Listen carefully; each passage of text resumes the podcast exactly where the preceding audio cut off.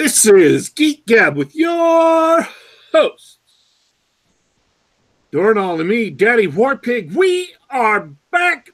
Geek Gab for Saturday, July 20th, 2019.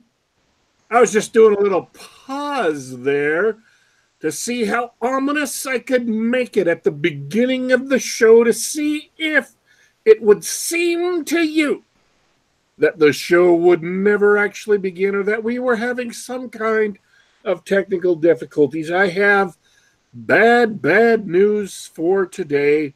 We have, as of yet, had no technical difficulties.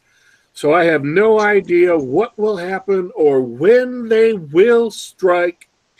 Rest assured, our crack team of engineers is standing by to take care of whatever problems arise. Darnell, how was your week? Hey man, pretty average week for me. Nothing really new to report, but I'm still here, still kicking. Excited. Did I in the middle of a bite? I not at all. I I delayed the bite uh, because I was riveted. I was, uh, what's the word? Held in rapture by your your feigned technical difficulties. I I was a, a, as the audience at the edge of my seat, wondering what is going to happen next. I was hoping that by like going in going in one direction and then veering suddenly in another, that it would catch you off guard. I'm pretty easy to catch off guard most days, but today is not that day. So, uh, oh yeah, I wanted to make an announcement. What, you have an announcement? Yeah, I was going to tell you before the show, but you were like eating breakfast or something. Whatever. That's right. It's it's still technically before noon here on the west coast of North America. I have to be I have to be precise because our uh, wonderful guest today is on the other side of the world uh, in Israel. Um, I, I uh, actually I have guests lined up for next week already. That's that is quite an announcement. Unusual for the Geek Gab. Yeah. Um, and again, things may happen, this being the real world, but I uh, asked Jeffro Johnson and uh, P. Alexander uh, from Cirsova to come on the show so we could talk about the setting of Advanced Dungeons and Dragons, the implied setting, like psionics rules and what implications they had. Let me let me give you a hint from the blog post I read the other day. It is full on Lovecraftian horror almost. If you go around using psychic powers with any regularity, or if you cast a whole slew of spells that uh, are of a category that uh, are akin to psychic abilities, you're probably going to start running into some of the worst monsters in the game fairly re, uh, fairly often if you are um, using the rules as written in the AD&D source book, and that puts like this whole different spin on the default worlds of AD&D. And so that whole thing uh, kind of fascinating me the fact that it's a post-apocalyptic world because everything is different. I was reading this guy. He said he rolled up by their population charts an area the size of Ohio and came up with four human settlements, and two of them were tiny villages. Um, so we're going to be talking about all that stuff next week about how AD&D and its assumptions as represented by the rules is completely different than what everyone thinks about AD&D is, especially uh, you know in terms of psionics and stuff. It's just mind-boggling. If you use a detect magic spell to identify magic items or a detect invisibility spell, there's a good chance some monstrous, insane monster from the astral plane will just erupt into reality to teach your uh, player characters what for. So I'm really fascinated by that. Uh, Jeffro and P. Alexander are both far more educated than I am on that subject, and so I invited them on the show so we could talk about it some uh, talk about it some. So you know, give the audience something new, give me something new. I can learn about something I haven't uh, delved into before. So that's next week. Uh, that's pretty fascinating. I thought so. Yeah. So that's my announcement. But but but we have a guest. We totally have a guest, and this is this is where I thought our technical difficulties uh, were going to come in. Welcome back to the show, Yakov Merkin. Thank you very much. It's been what's my third or fourth think- time. I don't even mind sure at this point. I think it's Yeah, I think so. for sure third, maybe fourth. We'll we'll go back to the Well, archives it's and good to be back. Yeah, it is great to have you back. Absolutely. yeah, yeah, that's easy enough to do. Uh, It- the it the delay all- the delay here is because Yeah, and uh, Wow, we we just had three people talking over each other, and it's a we bit all of a three distance. Uh, talking at the this- same time. uh, to go wrong with well, uh, well we're here something. we're here to talk about your new book and and I want to talk about this distance because because for people who haven't listened to the show with Yakov before, he's all the way off in Israel. Uh, he's he's actually in the army. Uh, takes pictures by the tank all the time. Uh, but what I heard this week is that you guys are in the middle of a massive heat wave with uh, raging fires all over the country. So, uh, have you have you triggered Armageddon while Yeah. while we were not looking? I hope not. Because it'd be really inconvenient for my my crowd fund. So maybe you could wait another few weeks, you know, another month or two. and we get the books out first, and then you can have it. but yeah, I know it happens every summer. Every summer, this kind of thing happens to some degree or another. And there's always a question of how many of these fires are natural and how many had help, but you can't always tell, at least not until afterward. Wow, so you have people taking advantage idea. of the heat and, and setting fires out there. Oh yeah, yeah there's well, there's people who try to set fires all year round. It's just a very, it's a much easier time of year now when everything is very dry. Because there's no, we have no rain from, from May until, like uh, October usually at all. So, it I think it's very dry, and then when it gets hot, it makes it just really easy to just spark something, especially in areas that are more open and not uh, cleared properly. So. Dude, that's just like my home. That is like Utah to a T. Utah's Yeah, Utah's a special that- place. I lived there for like eight years myself. It's yeah, it's a tinderbox every year. I was there once. Did you notice, or did you just think, oh, it's it's back home again for a week? No, that was actually before I moved here. So. Uh, So like let's the talk summer, about it was like a month before. I moved. Basically, I went like family vacation. Yes, well, it's technically technically it's two books. Originally, it was going to be one. Then I decided to make it two, uh, for story reasons, and then also because I had a fun cover idea, so I wanted two covers for it. But it was mainly for story reasons because what I wanted to tell in, in this book, which was going to be a fiery reckoning, just as one book, I realized very early on that it was going to need a second book in order to get everything done that needed to happen and not feel to rush and for everything to make proper sense. Having having eight or nine in book five uh, tends to do it.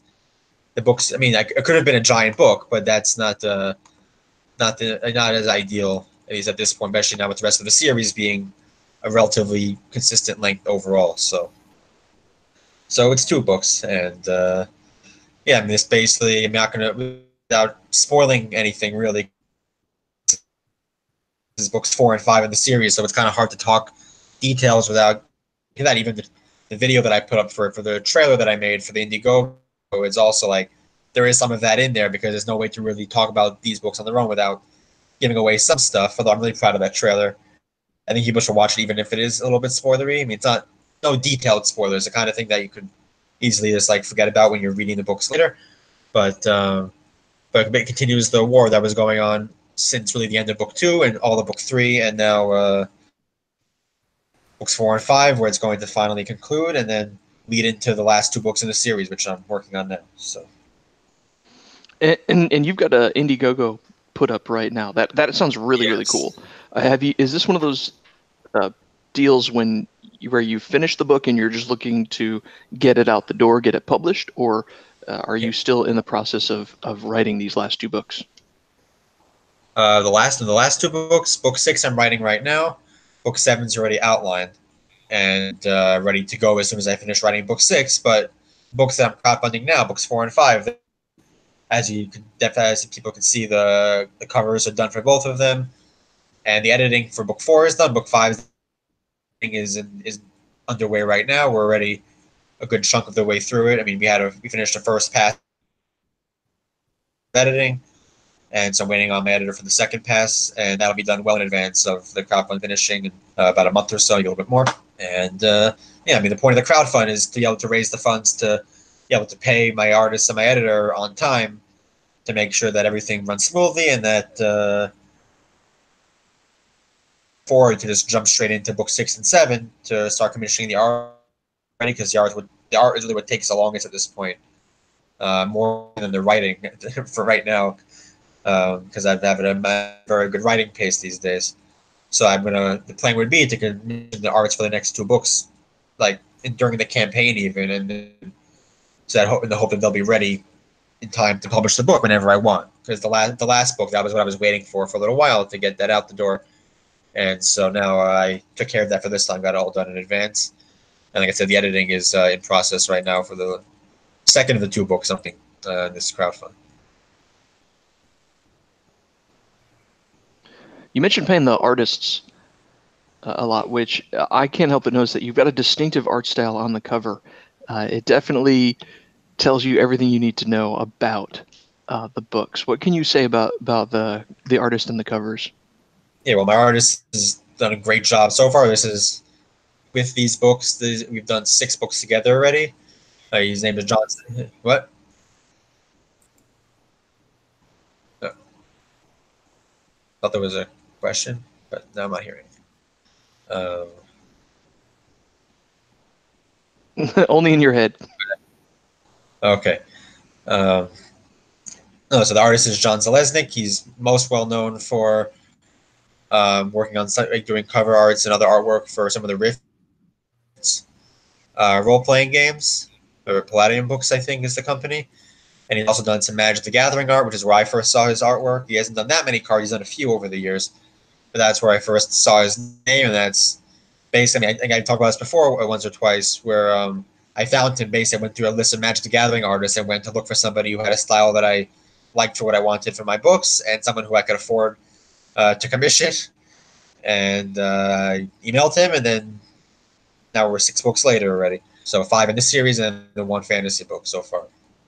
So and then for this for this book for these books, since I knew it was going to be two books now, and I wanted it was kind of like one story almost in the two books, I decided I wanted to do a fun cover thing where like the two images form sort of a larger image. Like I've seen that done a couple times, not very often, but it was a cool it was a cool concept I had in my mind, so I decided to make it happen. And I think it came out pretty nicely. Yeah, I like it myself. Uh, I, I it's a nice story that you find uh, an artist that you liked and and contacted him for the work. When when you put it that way, yeah, I think if I were to get art, I would sort of let's find my favorite Magic the Gathering or or pop artist, uh, and you know see, see what their commission prices are. See if you can get one of your favorite artists to do your book cover. That's a great idea. Yeah, yeah. There's a handy list. I think on Wikipedia they have a list of all the Magic the Gathering artists ever, which is dozens because the game has been out for, has been around for like 20 years now, and there's so many artists. Even some artists have only done one card or two. So there's tons of people and of course, not all of them even have websites. Not all of them take commissions. Some of them are too famous and too expensive to hire, obviously. So, uh, but there's definitely other people. I mean, there's obviously aside from John who uh, are definitely available for that kind of thing. Like, like like a lot of artists are like workman artists. They're like they're not super famous, but they do really good work, and they're just in it to do the work. I mean, I'm as of this point, I think I'm basically his most regular, his most regular client at this point, which is good for a working relationship. I think because I think I get a little bit more priority now too, and uh, the work obviously speaks for itself. Oh yeah, for sure. Uh, and and that's a good reminder because Yeah, there's another about him more. there's another artist I follow. Um, I want to I want to mention him. Ken Meyer Jr. is is an old magic artist, and he also did a lot of work on the Vampire card game. Uh, so I follow him now and again. And yeah, these guys are just they're out there working. You can commission them to do whatever you need. Yeah, they actually since I've done books with John, I've seen him now actually do a couple other book cover commissions. So I'm not sure if I could take the credit for that, but uh, I have seen him. He posts in progress photos on his Facebook. He has a Facebook. Uh, he's like a Facebook page for his art, and so he posts updates uh, with my art and other arts too as he goes along with the sketch process and uh, the painting process. Because all his arts are actually physically painted too. He that the final is all painted on actual canvas, and uh, so I mean, it's a real thing. It's not. He's not just. I mean, not not to knock digital art on people do on the computer or on a tablet, but he actually physically paints all of these, and they all exist for real somewhere. So Well, that's really great. So go ahead and what kind of juicy bits can you give us? Like, can you tell me more about the story and where it's going right now? uh, yeah, without spoiling too much. Uh, um, in the book three, the war took a very uh, drastic turn. I'm not gonna again give any details about that. Would spoil the ending of book three, which I don't want to do because it was a really good ending, I think. Um, but the war took a very drastic turn, and a lot of things changed very, very slowly. And now, um, the, the heroes are basically have a completely different fight on their hands than they had before, and a much tougher fight. Because I mean, that's not really a spoiler because if it wasn't tougher, then why write the book? Like it would be too easy. Like you don't want to make things too easy for the characters, obviously.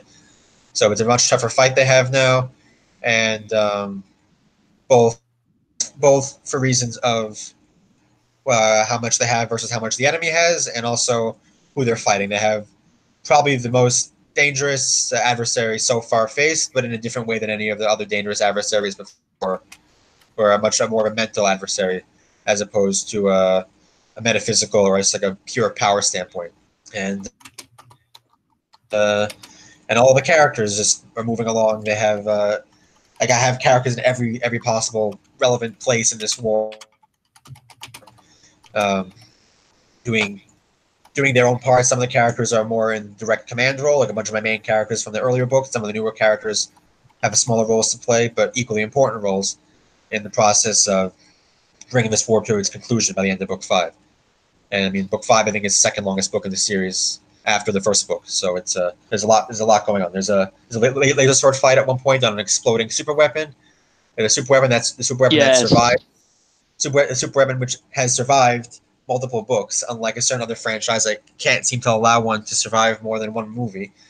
Um, I realize it makes a lot more sense, and it's a lot better in many ways for tension if the weapon is around and for and people were trying to not destroy it at first, but trying to just stop it from being able to be used to kill everybody.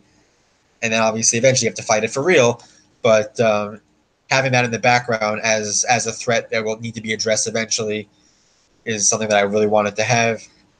And um, and also, obviously, there's a lot more giant space battles. I mean, this is it, book five. I think probably has the most big space battles since book one possibly the biggest one yet. No, but I think book three had the biggest battle, I think. But um, some of the biggest ones. And uh, again, without spoiling anything specific, there were in book five specifically. My editor told me when he gave me the first revision pass back that there was one scene in particular near the end of the book that he said was worth the price of admission by itself, which is really cool to hear. I never heard that before. And That's great uh, praise for sure. and then also one scene where uh, it was meant to be kind of funny, and he really liked it. It was I, I can't I can't spoil it. The only thing I'll say is it's a character that already was in, existed in book three. It's, it was basically Space Trump, but I'm not going to explain exactly what role he plays in the story. But uh, someone actually on Twitter actually just a little while ago posted that he got to that character in the series finally, and he seems to be enjoying it. But uh, it's a character that I was like a side character that I really wanted to, to have uh, because I think it, would be, it was like a funny like a funny character, but also a character who's not just a joke, and uh, who has a role to play beyond beyond these books. I think so. Uh, that's great. Um, you mentioned you mentioned something about where the book was going, and so I wanted to ask: do you have a long-term plan or a vision of the way the war or the way the story is going to end, or, or, or is this a, an ongoing saga? Um, it's kind of both in a way. I have, like I said, the book seven outline is already finished, so I know how this series of seven books is going to end. But it's not going to be the end for the Galaxy Ascendant universe, as it were. I have already basic ideas for multiple series continuing on after this, spinning off from the main series. I have a whole galaxy to work with. I have, and you can see the galaxy map that I posted on Indiegogo. Um, the, the, the whole galaxy isn't even revealed yet. So there's a good third of the galaxy that's completely unexplored as far as our main characters go that will eventually become explored and eventually come into play in some way or another. And I guess like this this is my plan. I mean, I'm not gonna be too uh, ambitious here, at least not yet. But like, like, my plan is to make this my own personal Star Wars and do it right, and like plan ahead of time how I want to build this universe, how I want to, to grow the setting, and how I want it to play out with also without falling into the trap of either ruining the classic characters, the legacy characters, or by making it into a soap opera, which is what happened with the old expanded universe after a point where it just became like just let the characters live in peace already, let them have like retire and like not have everybody die around them and just move on and let other characters take the helm and have these other characters maybe be in the background playing a small role somewhere or playing some part but not being the center anymore because eventually like i said it really becomes like a soap opera and it became very unpleasant to read at for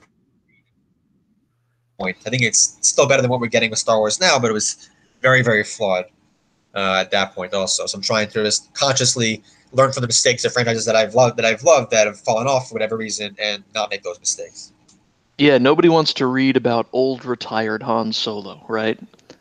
Yeah. Yeah, and or even like in the expanded universe with like all those three main characters for the from 20 year old books they do they, they none of them die ever but their families suffer all the time around the around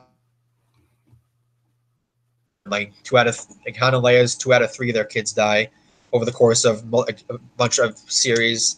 Um, Luke's wife gets killed, like Chewbacca gets killed. So like they survive, which is the opposite of what Disney has been doing, where they're just killing off those main characters. But the other hand, think it becomes depressing because these characters don't live happily ever after. They don't have any kind of happiness in their lives because their lives are an endless series of wars that just get worse and worse while their families and friends die. And they survive, but they're like broken people at the end. I don't know if they literally were portrayed that way, but they, they would be because they just became so unpleasant after like it was the New Jedi Order series where that really got bad. And that's kind of where I kind of gave up on that.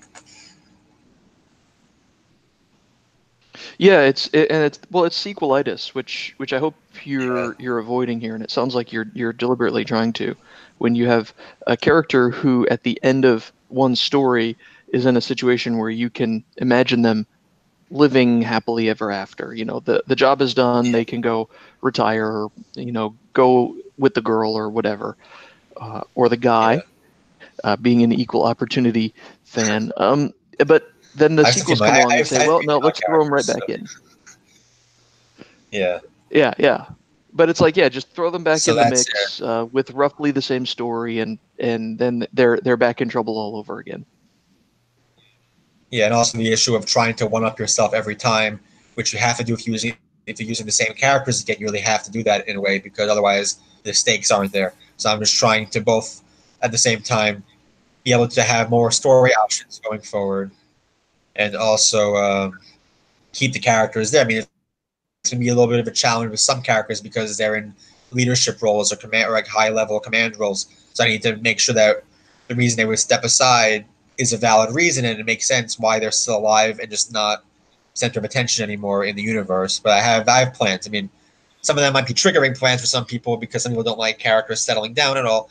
But I don't really care about that. I just want the characters to do what's right for the characters male and female characters, and uh, and then just move on. And obviously, again, like if I do later books, those characters will still be in the universe and still appear probably, but they won't be the characters necessarily. I mean, I might do like a short series at some point with some of the main characters to focus again as kind of like a last uh, a last hurrah for some of them, or like a way to properly send them off to their pseudo retirement.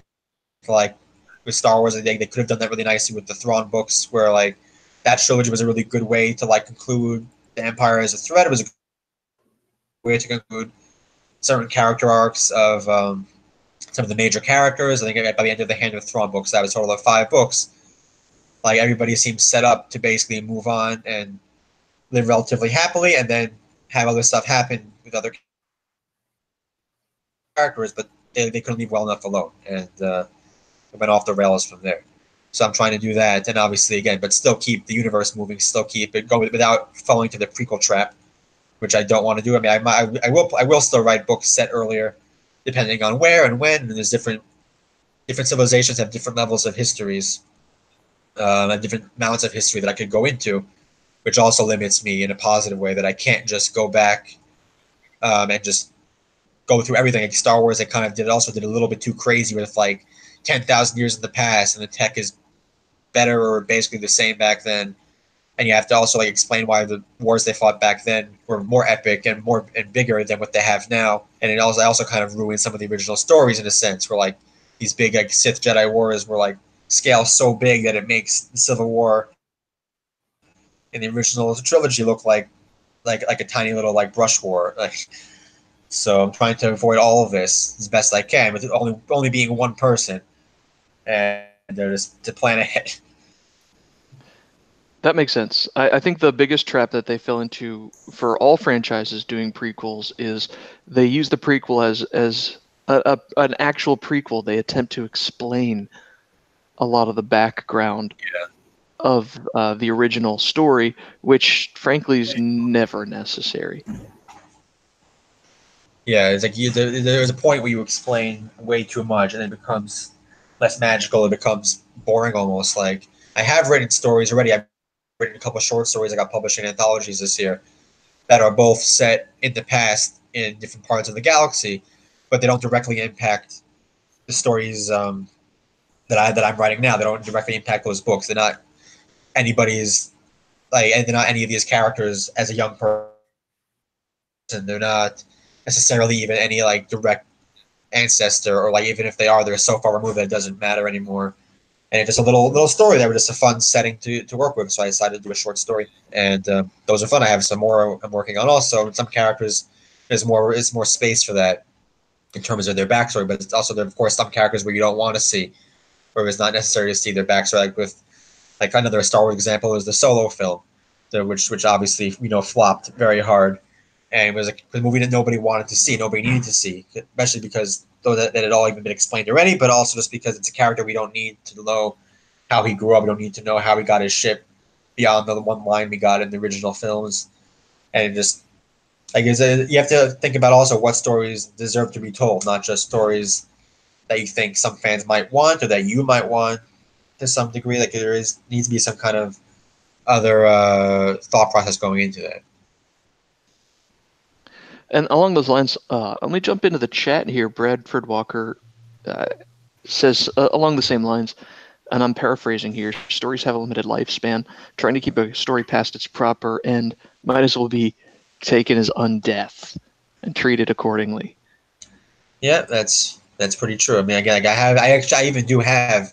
This is a long, long term plan, like decades in the future, but I do have a plan of how I want to really just end this universe. Not I'm not going to blow it up, but like how I want to conclude my universe of stories that I have in mind to tell. And I do I do know, at least in a very general sense, where and how it's going to end. But it's going to take a lot of a lot more books to build to that, both in Galaxy Galaxy itself and other stories that are going to be set elsewhere that I have um, plans that are going to tie it into each other. I mean, all my almost all my stories so far are set in the same universe as an actual universe. Like whether it's different galaxies or whatever. So I mean, I really do have.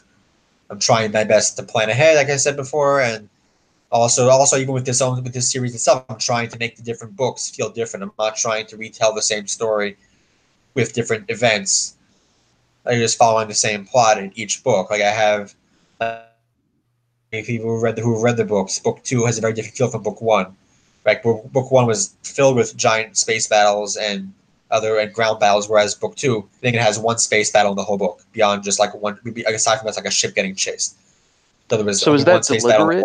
Do you do you pick a type of story or a genre of story for each book? For example, uh, is do you i- Uh, is the specifically. type I don't like, go story into it. Say I want to write this kind of story. Like I, I know more. I, I know I. All story to go, Uh, okay. But okay. That that makes sense. That makes sense. But uh, i like Yeah. that every i like that every story you try to do something different. I when you said that i had a picture in my mind. For example in the marvel cinematic universe the ant-man Mhm. uh, is uh, films are there at, the, at least the first one it's a heist movie. Yeah, it just happens to be done with superheroes. Uh, uh, and that sort of thing. So each each one is a different type of story even though they're all about comic book superheroes uh, so i was wondering that that that sort of that's what that i thought of when you said that each story is different yeah. So it's not exactly like by genre, but like I said, book two, there's literally just one space battle in the whole book, and book two, most of the main characters are actually in the same place, more or less, for the whole book, which is actually was actually a challenge to write in a way. But uh, book two, they're all like it's kind of I don't know what the genre would be. It's like like the center, center of the earth kind of stories, where like they're all investigating this like hollow planet. It's not a spoiler. It just that's on the back of the book, I think. So like they're all they're all investigating this hollow planet that and how it relates to what happened before, and then that obviously leads to events that come later. And then uh, then I got then book three book uh, book three was um, a war. And book book three, four, and five are probably the most similar in that they're telling the story of a war that takes place over the course of all three books. But I try to vary the events, and obviously the situations change a lot, and also I added also adding new characters helps. I've added new viewpoint characters who are on different tracks and in different parts of the of the universe, different parts of the war, and they're involved in different ways, and that allows me also to have different plot arcs, like side plots that are going on that play into the main one, but also are very different, like more adventure-y. Whereas some of the other plots, I guess, are more military sci-fi in a way with fleet commanders and big battles and things like that. And uh, I mean, book three, I have a not an espionage story or a plot, but I have like a plot of a character trying to figure out what's going on and trying to investigate what's happening. And then that obviously plays into things later. And a plot of people trying to find the plans to super weapons. So that's like a side plot also, which is a very different sort of plot than the main war itself. And then even with book four, books four and five, other characters, some of the characters are on their own journey, doing something that will tie in later, whereas other characters are just in the front and center of the war effort itself. And then, and actually, in book in book five is the first time really where I have major viewpoint characters who are on the antagonist side. So I've had like maybe like one viewpoint briefly of a villain in the earlier books, but in books in book five I have two characters who are no, no book four I have one, book two I have five characters. I mean no, book five I have two characters. And Before I have one who are on the antagonist side of this war, so I get another view from the other side. And even while they're an antagonist, I say antagonist for a reason because these antagonists are not necessarily evil. Uh, while, while there is, of course, evil going on at, go, at play in this war, these characters are not because I don't really enjoy writing evil people. I, I enjoy writing an antagonist, but not evil in uh, the, the literal sense. So, Sure, that makes sense. Uh, I want to switch back to the to your writing because we, you have a very kind uh, words from Stottenmad in chat. He says that it's amazing you managed to get so much done while serving. It's an impressive feat. Thanks for hanging out in chat. yeah, I mean, I'm just trying to make use of my time because, like, my, for better or worse, the job that I've gotten in the army is basically sitting in a radio room for eight hours at a time, where fortunately not much happens. If, if a lot was happening, then we'd be at war probably, which would be uh, interesting in a different way and not a, necessarily a positive way. So I, for the last year plus, I've basically been sitting for eight hours at a time, or even twelve hours at a time, depending on what when what, what time it is, what, what week it is, or whatever. And so I got permission to use my laptop. The first book I actually wrote entirely on my phone with the Bluetooth keyboard because they wouldn't let us use laptops then, but now they do. Oh wow! And uh, that was a challenge. Also, because my Bluetooth keyboard is really stupid, and it autocorrects things even worse than my phone does. And it had a lot of dumb typos that I, I hope I got all of them. If not, I'll find them later and fix them in three later. But uh, like I was, that was that was a challenge to do. I mean, I've done a little bit of that since, but since I'm on base, I'm able to just put my laptop every week, set it up there, and they know that I'm not just playing games or watching movies and not paying attention. As long as I don't have earbuds in both my ears and I can still hear the radio, hear the phone, doesn't matter what I'm doing because I'm just there and I'm still doing my job.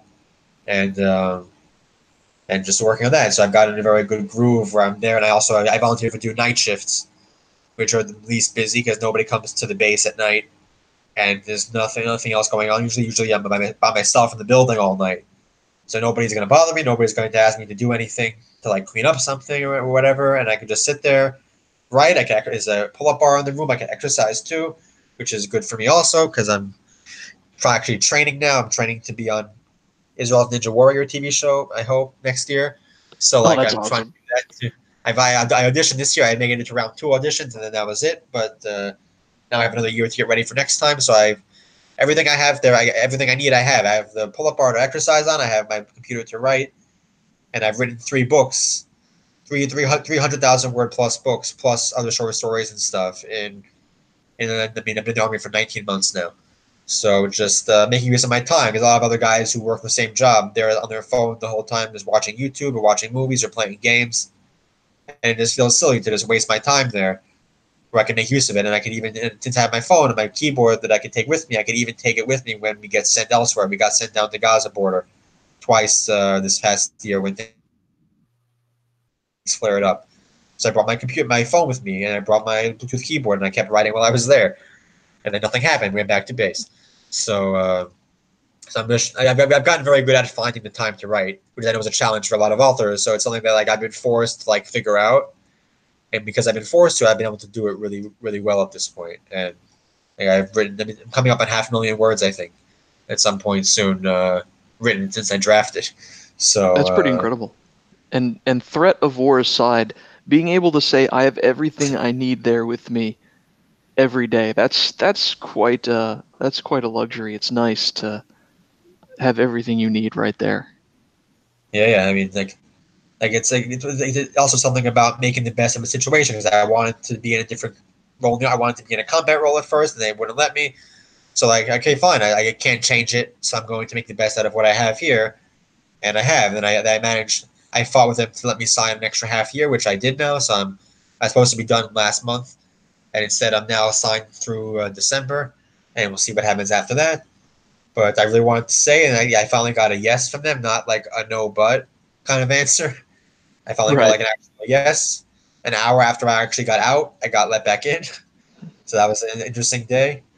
But So, uh, uh, So what are your long-term plans? When when you're when you're done with your service, are you going to write full-time there in Israel or are you going to spend some time in the states again or what? I- I'm going to stay here. Um, I would I would like to write full time. I need to be able to justify that from a monetary standpoint.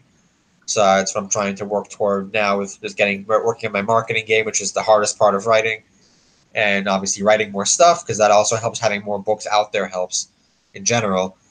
Um, but yeah, I mean, like my goal long term, whether it's right after I finish my service, whenever that is, or whether it's in five years, ten years, is to write full time. Whether I whether I could do that right away is the big question. And that's part of the reason why I wanted to do these crowdfunds because these crowdfunds give the opportunity to, at, at the very least, let you start off with a new book release at zero and not at negative where you had to spend the money to get the book ready. And that allow that, that, mitigates, I think, the real the main negative of self-publishing where you have to pay for all your services for the cover, the editing. And if you are able to raise that money from crowdfunding, that basically mitigates all of that. And you can start off with a new book out, you don't owe any money to anybody, and the book's just anything you make from the books is profit at that point. And then, then you can build on your marketing and build to get a bigger audience, and then eventually, obviously, uh, make a real living off it. So, And that's really tough to do. Most people can't. Most people actually can't live off of that. But it's, Yeah, it's a hobby for most. And that's okay. yeah, I mean, yeah, I mean that's, I mean that is, I mean the monetary thing is is is one of the reasons, not the only reason why I decided I wanted to stay in the army longer because I don't have to look for a job. So I'm able to just uh, stay where I am, write some more books, and I get I get paid not a lot. Army salaries are, I think, below minimum wage here. But between that and other benefits I get, it, it evens out well enough because also because I'm not home most of the week, so I'm able I don't have to pay for my own food most of the time, so it saves money that way. I get free bus travel, so that also is a plus and that kind of thing. So, uh, so at this Yeah. point, it's worth it for me to stay and just doing what I'm doing. I, mean, I would like to have a more interesting job eventually if I do decide to stay longer than six more months, but that's a thing I'm going to figure out going forward. But for now, I'm just same place I was before, still writing, still planning more stuff to write. I have other I can put entirely separate series I have planned of shorter books um, that I hope to start writing once I finish this series off. And I have two more books in my fantasy trilogy to finish that I want to start working on also when I finish this series.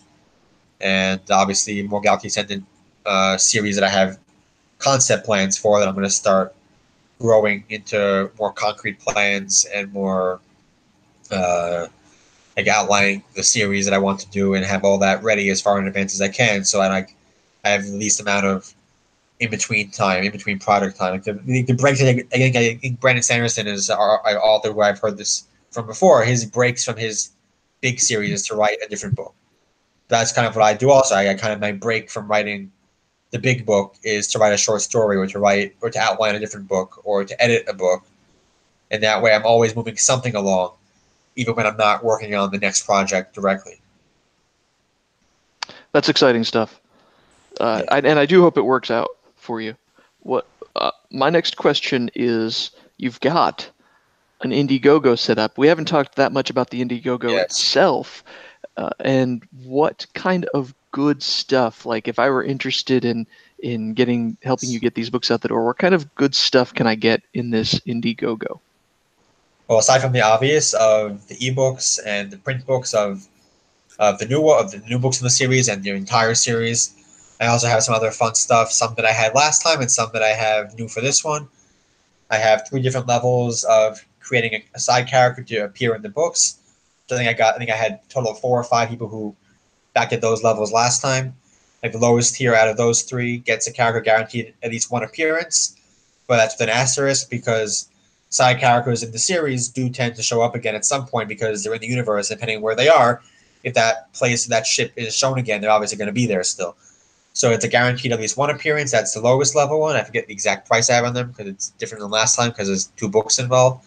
Um, and then the second tier is a glorious death tier, where you're guaranteed a character with an appearance, multiple appearances, and then the character gets a heroic death at some point.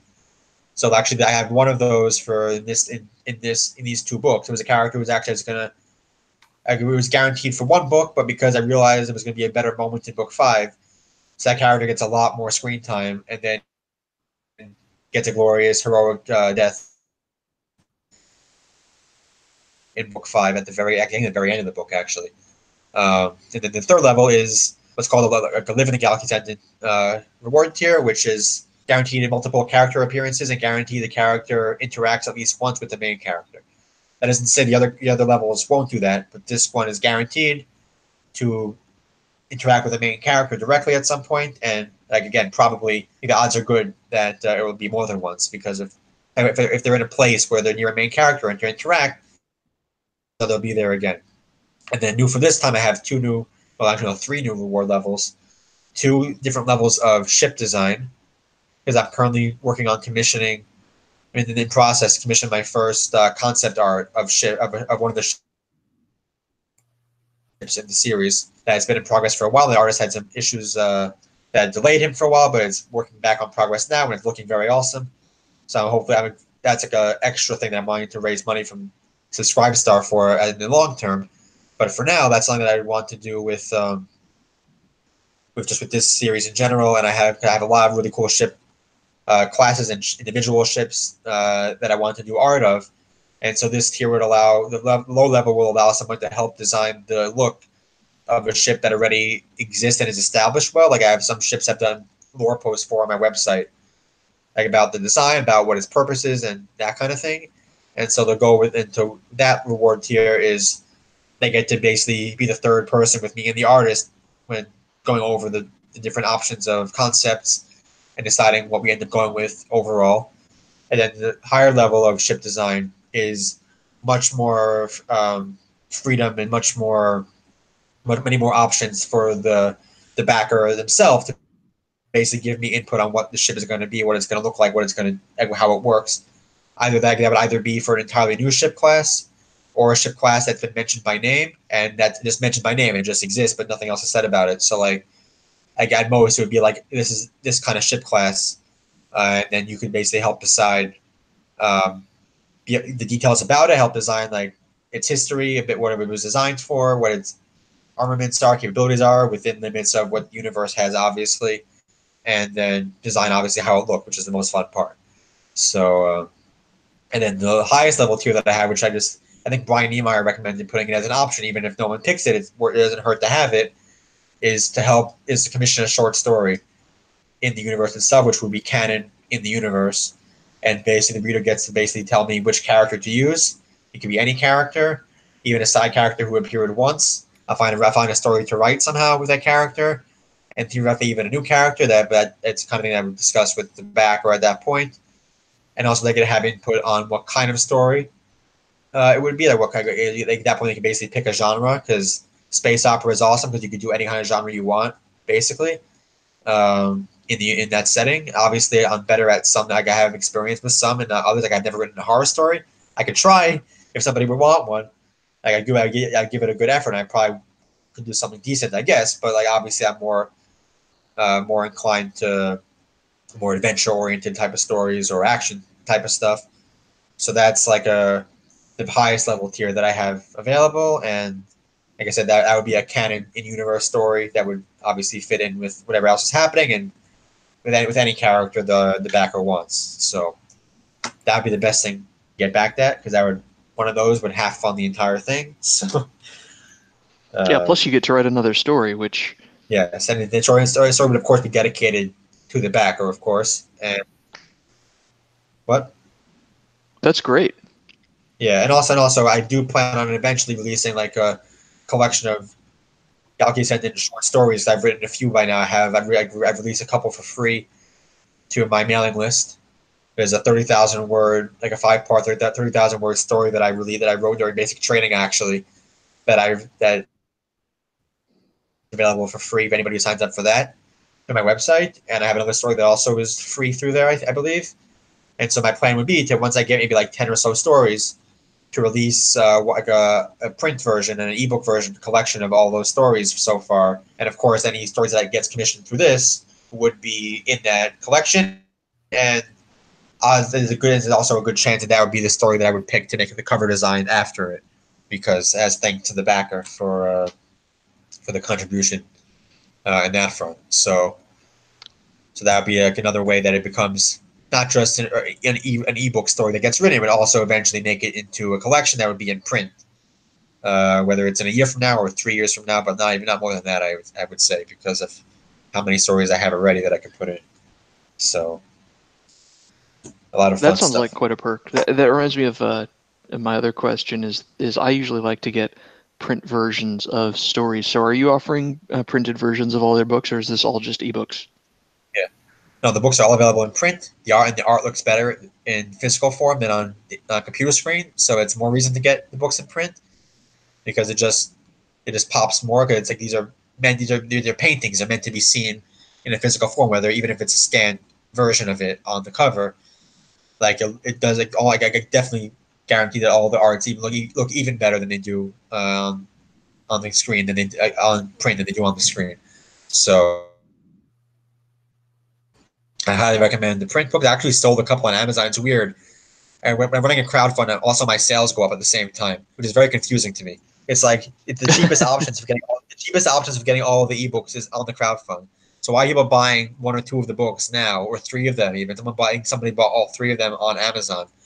They could have they could have like a cheaper price gotten all five on on the crowdfund unless, unless they want to read them now. I guess maybe that's a reason, or people want to buy the first book and then see if they like it and then back it later or something like that. But like it is kind of funny. Also, I've sold print copies also for the first time in a while while this is running. So it's, all, it's almost worth it to run a crowdfund just because it just the spike in sales. Marketing. That's great. Yeah, yeah, yeah. I mean, I'm not sure if it's a spike because of the crowdfund or because I'm just promoting it so much more now that people are just seeing the series more and buying it that way. I really don't know, which is I wish there was a way to tell from Amazon like where they came from to buy the books, but there's no way to they don't tell you that. It's like no way to know. So like unless I want to just run a crowdfund forever and just like have it something, even if I don't get anything for it, just have it just running and then promoting it all the time. I mean, that, could, that might be an option. So I don't know.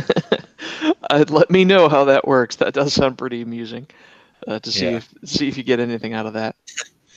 Um, we well, I, I think we're just I want to say also, I, I mean, the other thing is for the crowdfund itself. I had, I did mention before the trailer that I made for this crowdfund, which is a lot of fun to make.